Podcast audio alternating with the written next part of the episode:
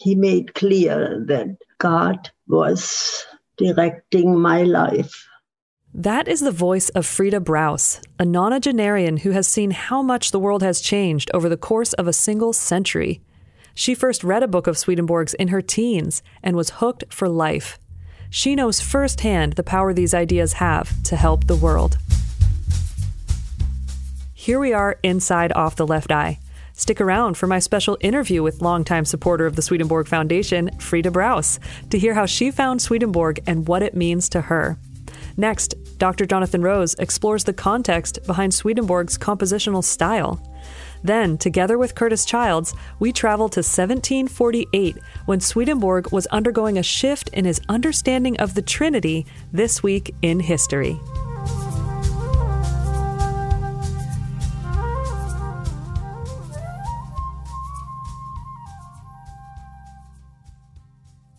Welcome, Frida. I am really happy to get to talk to you. And I know you are a supporter of the Swedenborg Foundation. And actually, you are maybe our longest or one of our longest giving donors to the organization, which is something we are so grateful for. So I'd love to hear from you.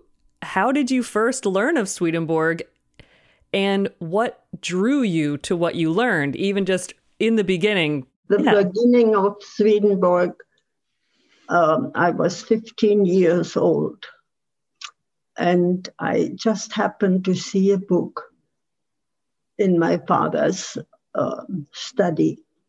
And I looked at it and I thought, huh, who can know anything about heaven and hell?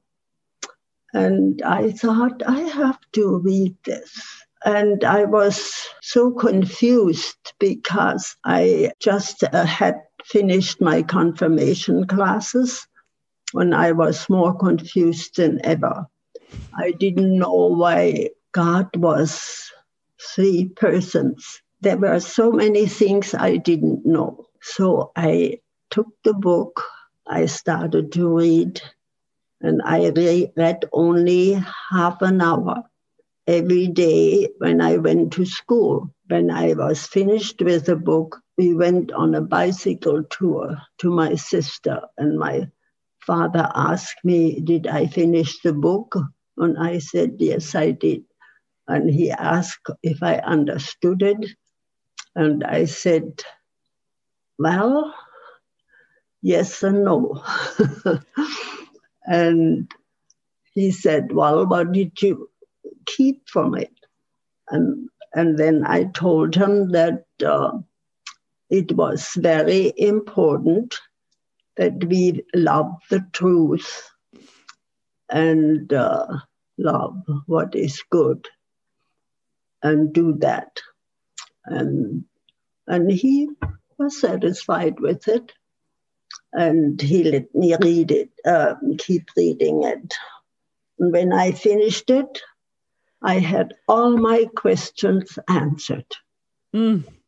And it was unbelievable it was, I mean, it was so wonderful to have actually questions like, God, what is he doing? You know, and everything answered. And it was not till it was 12 years later that I read a different book, and that was Divine Providence. He made clear that God was directing my life and that everything I knew about him, I found out from Swedenborg because he said God was with us and always with us. And it impressed me so much. So I wanted to read another book that was about divine love and wisdom. This gave me a totally different outlook it was wonderful. Mm. It was so wonderful. Well, it's really wonderful to hear how you had such a hunger and and thirst for this information since you were so young and you you know you've it's so wonderful that you found this fountain that you could drink from sort of endlessly and that it sustained you, you know, decade after decade is really wonderful to hear about. It was uh, wonderful. And every time it was deeper and more believable and, and more knowledgeable. What I heard was that he was actually realizing that he is supposed to tell about the second coming of the Lord Jesus Christ. And when I realized that, and also realized that the second coming was not in a live person or in a but that it was coming to the heart of men. And uh, it was wonderful. And i observed continually how this is coming true. Mm. everything came true what he said. And today we are so far from what uh, was known then that it is unbelievable. It is really so unbelievable. But then men had to grow up to it. And it was this growing up that was really necessary. Mm. I was so thrilled and so excited when I heard that this was coming true and this was coming true and this was coming true. Well, today I am seeing that uh, all through my life, it, it was coming true. If you read him, you know everything. What will happen when you, how you live, how we can use it in our life today. It's reaching many people today which I found a great joy in it. It's in the making now. it's happening, yes. Since 1913, I am so happy that his news is going out to people. It's coming near.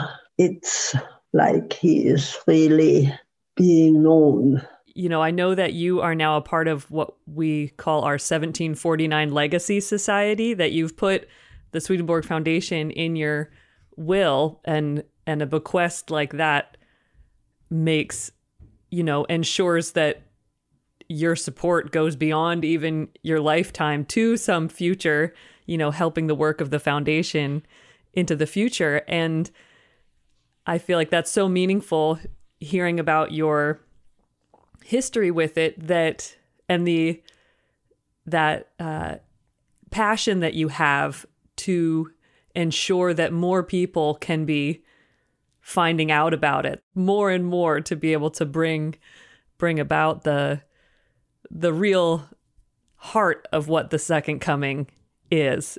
Yes um, i think that is beginning. So i uh, can only hope that more people go to Swedenborg and more people read some of those books and more people learn about him and more people help you. Oh, thank you so much. It's so wonderful to get to hear hear about the the thoughtfulness behind your giving and and I get such a strong sense of how uh of how much joy it's brought you and then how joyful it can be to support the work to ensure that it continues to go out and reach people. And I hope that many people get excited and enjoy him and especially give to the foundation. Mm, it's just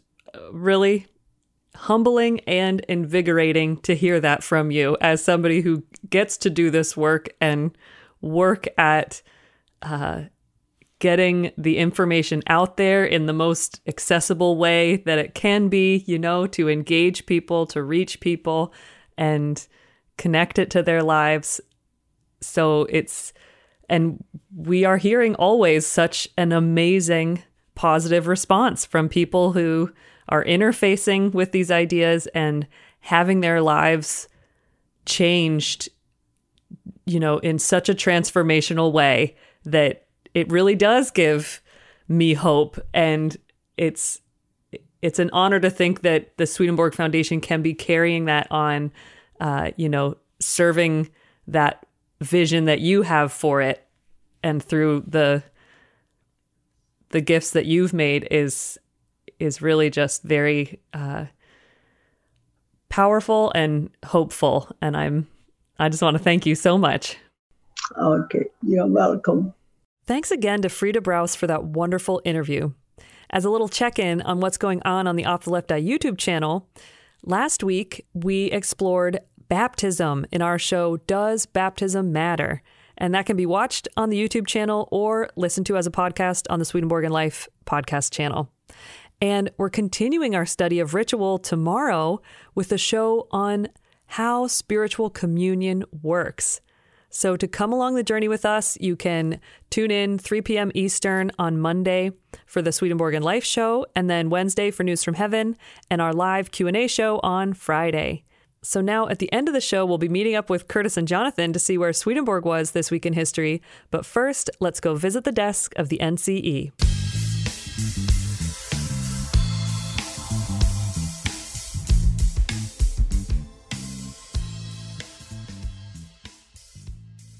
All right, welcome to the NCE Spotlight when we shine our light on the discoveries being made in the work of the NCE. Or ra- rather, we could even say we are we open ourselves to receive the light that is shining from the discoveries being made in the NCE. What do you think? Welcome, Jonathan. Thank you. That's good. Maybe it goes both ways. We share the light. And yeah. So what what are some uh, what what work has been what discoveries have been being made in the work that you're doing currently? I'm having sort of a sweeping thought this week about how Swedenborg did his work. And um, it's so different than the way that we work these days that it takes some getting used to. Hmm. One of the main differences is that, as far as we can tell, he just wrote one draft and then the second draft was what he published. Yeah. Oh man. Which is just hard to fathom. I can't write an email that way. Uh, yes. How do you go? How do you publish to the world something you can never unsay? Your second draft. Yeah. It's amazing. And his first drafts are remarkably good. There's crossing out and so on, but it's not like extensive, complete reworking or revamping. It's he hmm. knows where he's going. And part of what I was reflecting about in connection with this today was that something important to think about is that paper First of all, everything was done on paper. There's no computers, there's no screens or anything like that. And paper was extremely expensive. So you didn't have the luxury of that picture that comes up in so many movies about writing where you're throwing pieces of paper in the right. wastebasket and starting over again. You, I, you can't do that. It's like uh, writing on hundred dollar bills or something. You know, you you right. you, you don't throw them out. It, it's very precious, hmm. scarce material. Yeah. And so, how Swedenborg would do this, uh, as far as we can tell, is that he would put a lot of thought into it before he started. And sometimes he would just take a little piece of paper and he would draft some headings. Uh-huh. You know, where is he going? What, what's what's the main topic and what would the pieces of this thing be? Hmm.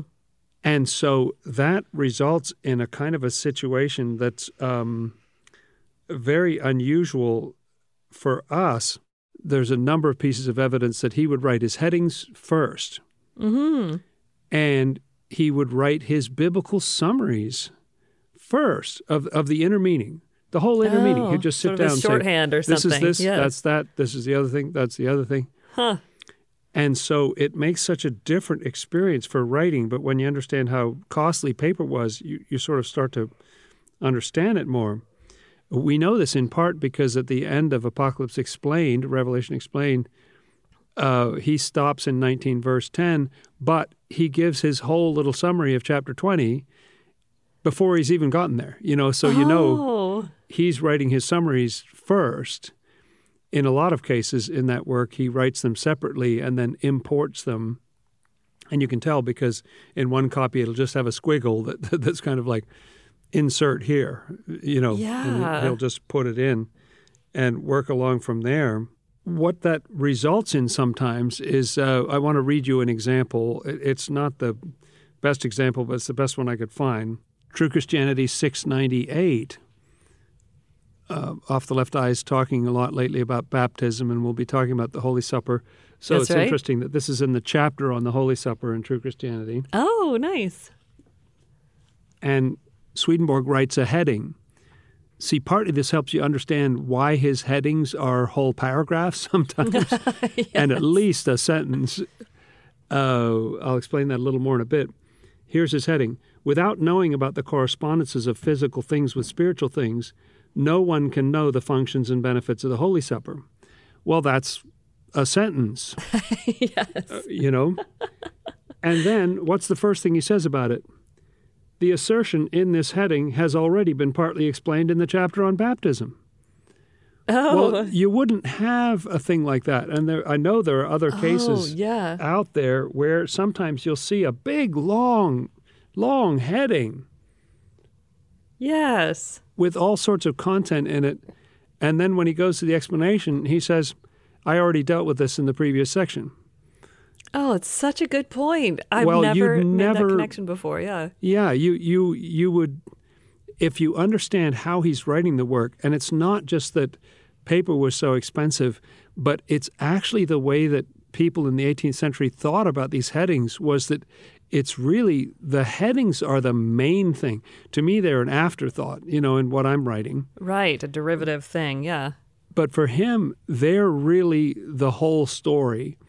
And the other stuff is just if you want to read it, go ahead. But if you just read the heading, if you accept that, you can just move on. Hmm. Because the heading's got the whole story. And so he'll put a table of contents at the back of some of his works. They put tables of contents at the back of books back then. And Mm-hmm. you can see from just reading the table of contents, you kind of get the whole gist Yeah. of what he's saying because they are these sentences and one comes after the other. So think about Swedenborg sitting down to write. If he has an outline with all these headings that are really whole sentences or paragraphs already framed, Mm-hmm. it kind of makes his job easier as a writer because just write about that. You know, say something about that. And sometimes what he has to say is, well, as it turns out, when I was writing about the previous heading, Yeah. I, I already already, pretty much this. dealt with Yeah. that, so I don't need to. And people in the 18th century would probably say, "Oh, I get that," but now we go, "What? You led me in with this great big heading, and then you tell me Yes. you're not going to talk about it? Uh, what's going on there?" Yeah. And so I think that's partly how he would work. I think he would get into one mode where he's really searching deeply about what is the whole flow of this idea. And I think a lot of it is internal in his own mind. And then just write down a sketch of those points. yeah. Boom, boom, boom. Sometimes he even writes letters to people and says, Here are the points that I'm planning on making. Boom, boom, boom. You know? Hmm. And that's enough for somebody. And then his task as a writer is to flesh that out with examples, with cross references, with analogies, and, and scriptural passages, and, and what have you. So it's such a different understanding. And, and if you put yourself back in that mindset and understand, oh, those headings are really important. In the NCE, we like to set them in red in the deluxe editions Nice. Yeah. in large font so that you you know here uh, listen to this it's it's not a little throwaway that he added at the end it's really his whole point of where he's he's going and that's guiding him when he's writing so the writing is almost secondary of the section numbers that come after that heading because he already said what he was planning to say in that heading. So it's helped me in my editing and in my reading and understanding Yeah. of Swedenborg to have uh, more of a inkling of how he goes about this and what he's doing. I have to admit that my default setting is that when I see something with headings, I just sort of ignore the headings and get to the main thing. You know, it's Uh-huh. like the packaging of a that a that a takeout meal comes in or something. well, just the first thing you do is just throw out the packaging and then get to the meal and not realizing, oh no, one of the main parts of the meal is that structure, uh, and, and and the rest is a little more. I don't want to put it down, but it's it, it, it's it's filler. It's demonstration of of the point that's made in the heading. And if you read the heading and really understood it, you would hardly need the stuff that comes after it. Yeah. Oh, well, just goes to show this is like so useful to hear this kind of information from you because I had never thought about that even. And and so when people, you know, are picking up, you know, getting a book, getting a, the ebook download or something from swedenborg.com, one of these any one of the books, you it can you don't necessarily notice right off the bat that you're reading a 18th century text, you know, and Right. and not most of us don't have sort of a working knowledge of the way, you know, things were done in the 18th century. And so to even just have that is like, oh, I know what I'm working with. It'll I'm sure anybody listening that'll just help give uh you know, make the actual reading of it more accessible because you just actually know, oh, this is how it works. So this is why these ideas are being delivered in this way to me. So Oh, it's so fun. These are things when you're going along. When I was translating True Christianity, for example, I would scratch my head over, well, wait, you had that big heading, then why did you say that or say you already said it? You Yeah. know, it doesn't make sense to me. And then eventually the light dawns, and and so it's a, a pleasure to be able to share that with people. If it, you know, if it helps people read and helps their understanding, that's uh, all to the good. Yes, breaking down barriers. It's great. So thank you so much, Jonathan. And shall we go onward now to see where Swedenborg was and what he thought of God this week in history?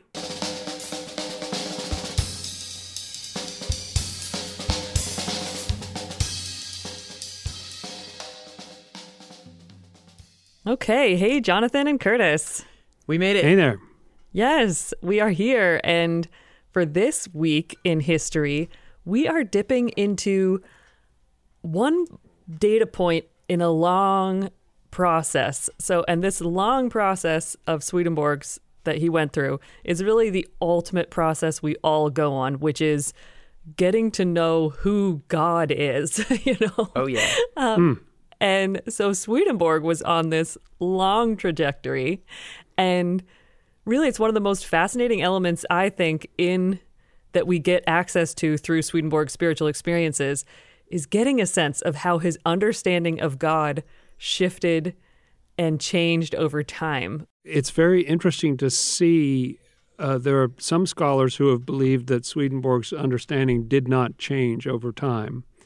Oh, which right. to me is kind of Oh, an untenable interesting. position. But I see it being more interesting that he started out with a basic kind of Lutheran Trinitarian view. Mm-hmm. And uh, not that there's anything basic about that, but I mean, just as a lot of his country people did, and then evolved. He started to use this phrase unicum dominum, uh, the only Lord, the unique Lord, Mm-hmm. uh, but we don't know exactly what he means by it. He's been using terms like God Messiah and also, you know, interchanging that with our Savior and that the that the Lord was the unique human being, unicus homo sometimes, but Oh, Um, interesting.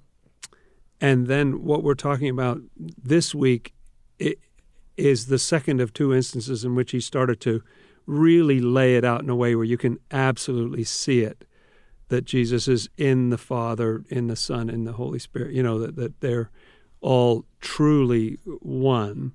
And this journey continues because late in his works, in Revelation Unveiled, which is 1766, in um, Survey 1769, in True Christianity 1771, he has these anecdotes of where angels challenge him on his views of the Trinity and say, We're going to have to close heaven and leave if you keep thinking of God that way. And he says, No, no. And he defends himself.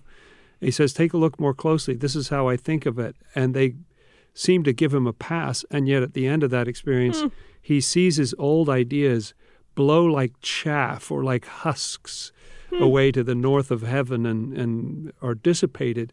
So that, and we don't know exactly when that originally happened, but he's writing about that story late in his life and telling that several times over. Mm. And so it seems like he went on quite a journey of when you growing up thinking of a trinity with different functions, you know, how does that turn into one God in your head? You know, what happens over time? And so this week, where we are in the middle of March, and even he marks this passage, uh, one of the passages we're going to look at as March 14th, but that's in the old style, so it does line up with where we are now, March 21st, um, pretty much. And uh, this moment is sort of setting the seeds for that. And it really makes me wonder yeah, was it uh, this was just the first of many where he's sort of slowly getting, you know, shifting his understanding of God over time. Uh, but this this seems to be a sort of uh, pivotal moment because, like you said, we've got the unicum dominum just previous to this, and then you know the whole trajectory of his theological works afterwards. So this is 1748, and like you said, he gets clear, or he seems to suggest in his writing that God is one, this oneness in God, specifically relating to the Trinity. So he writes this in uh, Spiritual Experiences 1368.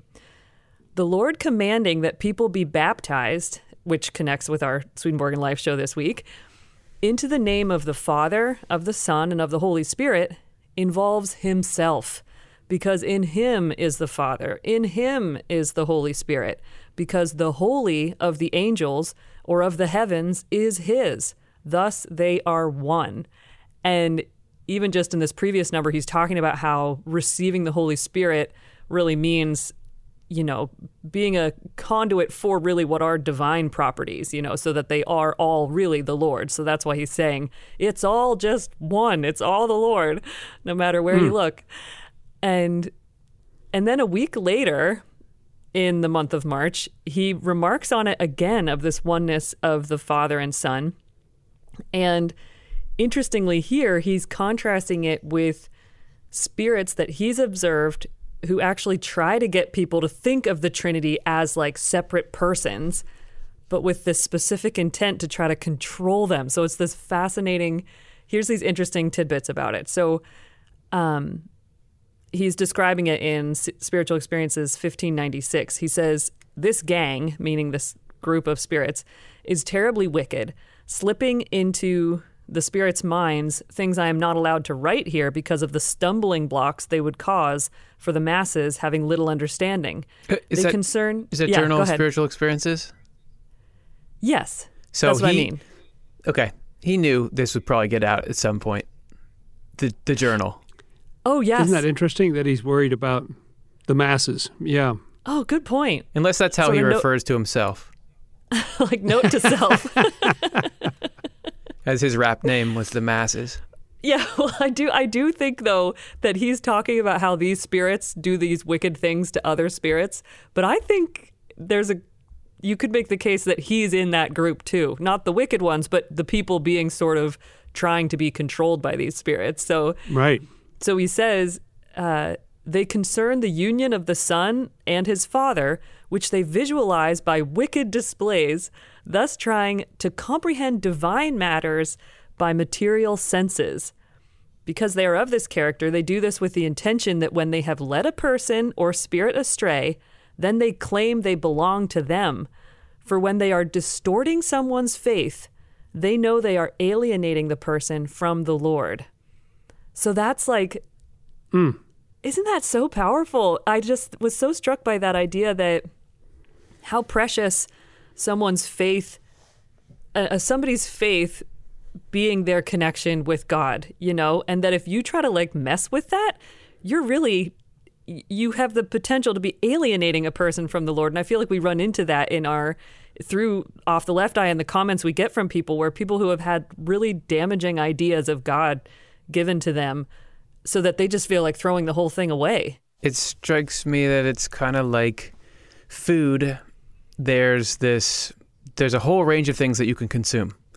Cereal is okay to eat, fruit is okay to eat, cake you can eat sometimes, but you can't eat rubber and that makes me think of there's all these different religions. We were just talking about how Swedenborg is finding out that Jesus is the God to all of them. But it sounds like there's certain ideas that aren't compatible with religion. So there's there's a infinitely possible infinite possibilities of good religious practices, but that doesn't mean any belief system is a good religious practice because it sounds like this idea of multiple gods in the Trinity can be toxic, like self, uh, can be self evidently toxic, you know? Yeah. Well, and that's, mm. I think there's something really to that because he even gets to this that there's almost a principle behind why it's so toxic, like you say. Because, but that's to balance with what Jonathan was saying earlier about how Swedenborg himself later on defends himself to the angels about how it's like, no, no, no, no. I think about a trinity, but it's not really a trinity of persons. Like, I'm really, they're all one in my mind, you know, sort of bridging that gap. Uh, but there's this principle at play, which is that um, he says, so these spirits are of this character who, quote, try to grasp the innermost and highest mysteries with their outer understanding. And like, and that's what he even says later is like this problem. That's like what even the angels take issue with. Oh, And it said earlier, trying to comprehend divine matters by material senses or trying to think from an earthly light what you really have to just think about from a spiritual light. Uh, and and so like you're saying like okay, you can have any concept of God, you know, like there's not sort of uh, you know, whatever whatever your idea of God is can be just right for you, but there has to be this sort of like inner spiritual way that you're thinking about it rather than having outer like it seems like the issue is thinking about God from a really external materialistic way. And I think your theory about this is intriguing because there is some evidence in Swedenborg's drafts from that time period and even in the published work in Secrets of Heaven, looking back, that he himself fell a number of times into trying to brain his way through this. Oh, yeah. He'd been a scientist and an engineer for so long. And so he would try to just, okay, well, if that, then therefore, and then therefore this. And he'd go into some syllogism or something and like uh-huh. end up in a mess. And so I do wonder whether these spirits were kind of trying to draw him in, into that mode of thinking. I was interested in that example. I think it's there in that uh, spiritual experiences 1595 to 1601, where part of what these spirits use is just to posit conversations between Jesus and the Father, where yes. da da da da da da da da da da you know back and forth, so as absolutely two different people, and and that's a again, toxic way to, to think about it, apparently. It's probably stuff that Swedenborg was vulnerable to. Isn't there a couple of Simpsons episodes, mm-hmm. or at least one, where somebody's trying to play mind games with Homer and it doesn't work because he's so so dumb. I feel like there could be that these same spirits try to pull the same thing on me, and I'm just okay, great. But for Swedenborg, because of how he was primed and because of the way he leaned on his rational concepts of God. Maybe he was among the, the vulnerable to this particular kind of attack. Hmm. Yes. Mm. And even late in the day in, in True Christianity, he talks about, he has specific descriptions of what he thinks is not the right way to think about it, that you have God sitting on the throne, and then Jesus is at his right hand, and then the Holy Spirit is ready to dash off, you know, right. whenever you need to. And, you know, if you have too kind of concrete or physical a picture of this, which I think is what he's talking about from thinking from kind of the wrong part of your mind. Yeah, right. Uh, you end up with absurd um, sort of understanding of this, whereas he talks about the need to think about it from essence to person. You know, think about what divine means, and then try to bring that down. Yeah. Well, I think he gets there eventually. You know, like I think that's a pretty enlightened perspective, you know, that I think you can find in his works. I think especially like Divine Love and Wisdom, Divine Providence, and like you said, those other times in True Christianity and stuff where he's uh, really has this sense of, you know, think of this divine as the underlying divine reality and then there's like all of these elements that really give you this sort of like cosmic and pervasive sense of hmm. of God and divinity. But in this moment in 1601, spiritual experiences 1601, where I'm I'm going to read this the last little part to you is like he seems to he's not there yet, and actually he even kind of it, it sounds almost like he's saying this to himself to strengthen his own conviction like like if you've ever had thoughts that are just like nagging you constantly in your mind you're like you can't really put up a good argument against them but like you're just like well just stop. No that just can't be true you know or something. Like you have to just kind of go for the simplest uh, kind of counterattack or something. And it seems like he's doing something like that where he says I told them when they wanted to bring in things of their own that it is enough to know what the Lord taught, namely that he is one with the Father, John 10:30. For he who sees the Son sees the Father, 14:9, and that the Son alone is the door, 7 10 verse 7 9. This is all John. Is the way, is the means or mediator, the one, etc., cetera, et cetera. He goes on and on. Um, and he says, And now I am saying that he himself is our Father, nor should we think that any is except him, because he alone is the mediation. These things are enough, and one should not delve further into these secrets. Like, that's how it ends. So, first of all, he's like, totally Wow. clear. This is the way it is. And sort of like, I don't have to defend myself anymore against you guys. You know, like it's enough that I'm just going to take God at his word, you know, in the Bible and we're going to leave it at that for now, okay? You know, like that's kind of what it seems Keep like it he's simple. saying. and he even gets to the point of um, asserting in True Christianity again at the other end of his his uh, publishing life that now it's allowable to enter with understanding into the mysteries of faith because it, and and then he explains why it wasn't before and it very much accords with this conversation we're having now.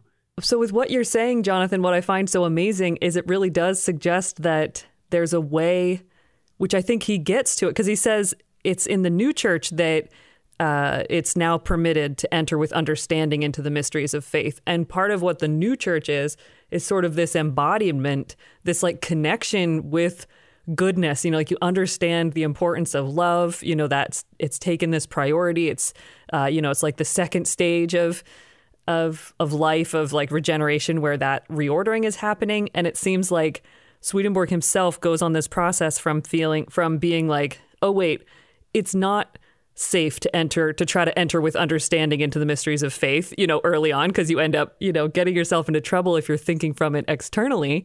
But if you get your priorities straight you know like if you start really connecting in with the love as the top thing of all then then you're there's this freedom this invitation that you can dig into any mystery and you're not going to go astray because you have that groundedness in love so that's I really think part amazing of what he was hoping to do was by communicating some of the kind of it's like an answer sheet or, or or something that you would square other concepts against. yeah You know, if it matches this, then you're on the right track, kind of thing. And and once that sort of teaching, that body of teaching of genuine truth, is available, then uh, you're not going to get uh, far wrong. You know, there are a lot of ways to think about it that are right correct and, and Yes. uh, heavenly.